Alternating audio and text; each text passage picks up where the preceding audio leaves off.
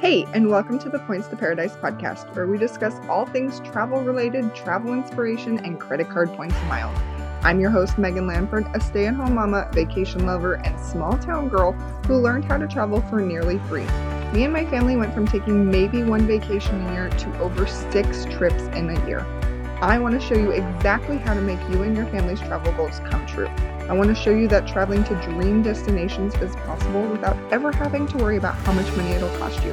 So if you're ready to be inspired and start traveling with your family for nearly free, you've come to the right place. Hey, and welcome back to the Points to Paradise podcast. I am so happy to have you guys back here today. Today, we are going to talk about the 524 rule and what it is and why it's important and something that you might want to pay attention to when you're starting to think about your credit card strategy and the things that you need to plan out for your vacations. So, Chase Bank has a rule, it's called the 524, and it's basically they are keeping track of the credit cards that you open. And if you open five credit cards within a 24 month period and you apply only for a Chase card after you've hit that five, they're not going to approve you for one of their Chase cards. So, this is a rule that is only applicable to Chase and not the other banks. So, American Express, Citi, Capital One, they will still approve you over that 524 rule, but Chase will not.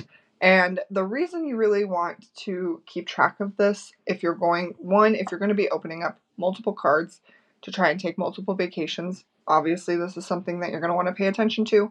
And then the other reason you want to pay attention to this is if you are a lover of Chase like me. If you listened to the first podcast, I talked about how the Chase Sapphire Preferred card is one of the best beginner cards. It's one of my favorite cards. And the reason is because they have such flexible points that can be transferred out to really really good transfer partners like Hyatt and Southwest Airlines.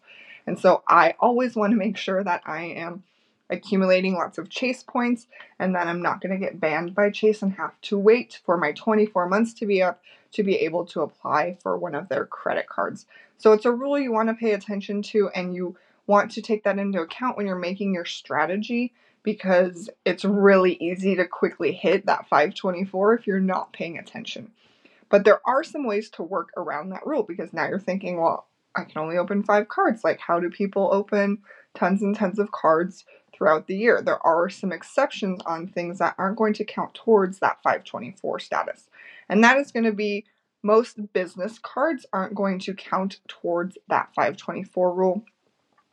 Don't worry, in the next episode, I'm going to talk all about business cards, how to apply for them, um, and how to get approved. So don't worry if you're thinking, well, I, I'm not going to be able to apply for business cards. Just go ahead and listen to that episode because it'll be really, really helpful.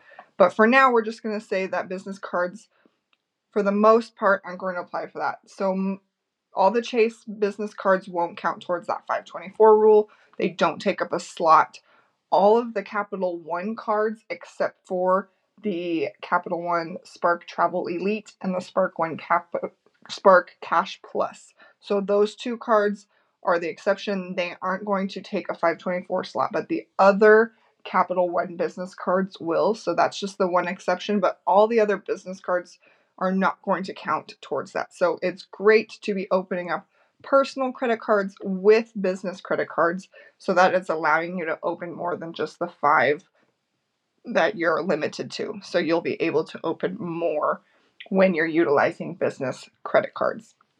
So that's kind of the work around it.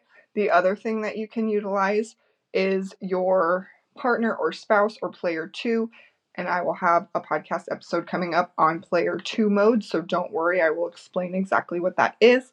But you and just say, for example, your husband can be opening cards together and accumulating those points together. So that will help you to be able to open more cards so that you don't just personally have to do it yourself, but that you have a partner that is playing the game essentially with you as well. So those are kind of the two workarounds around it. And you just really want to keep track of this. In the first episode, I said that downloading the Travel Freely app is a great, great tool in travel hacking, and it's something that I recommend everybody does. In that app, it is going to keep track of your 524 status for you and let you know how many slots you have and when you'll have another slot coming up. So that's a great tool to be able to keep track of your slots in there. And so that is another reason why I recommend that app so much because it helps you stay organized. Because if it wasn't for that app, I would have no idea where I was at in my 524 status. And I would probably be over at this point if I didn't have that tool. So, highly recommend it. The link to download that is in the show notes. And this 524 rule goes for every sort of credit card out there. So it's not just travel cards.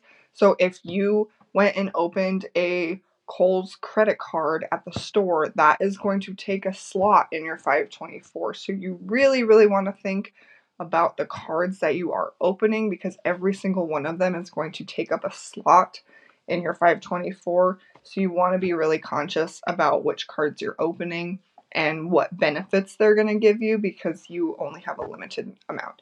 Now, like I said, if you're not worried about getting chase points, then that's not going to apply to you. If you're really banking on some American Express points for this year, then you're not so worried about that chase rule and you don't really need to pay attention so much. So it's only if you're looking at racking up a bunch of those flexible chase points or there's a chase card that you really want to open.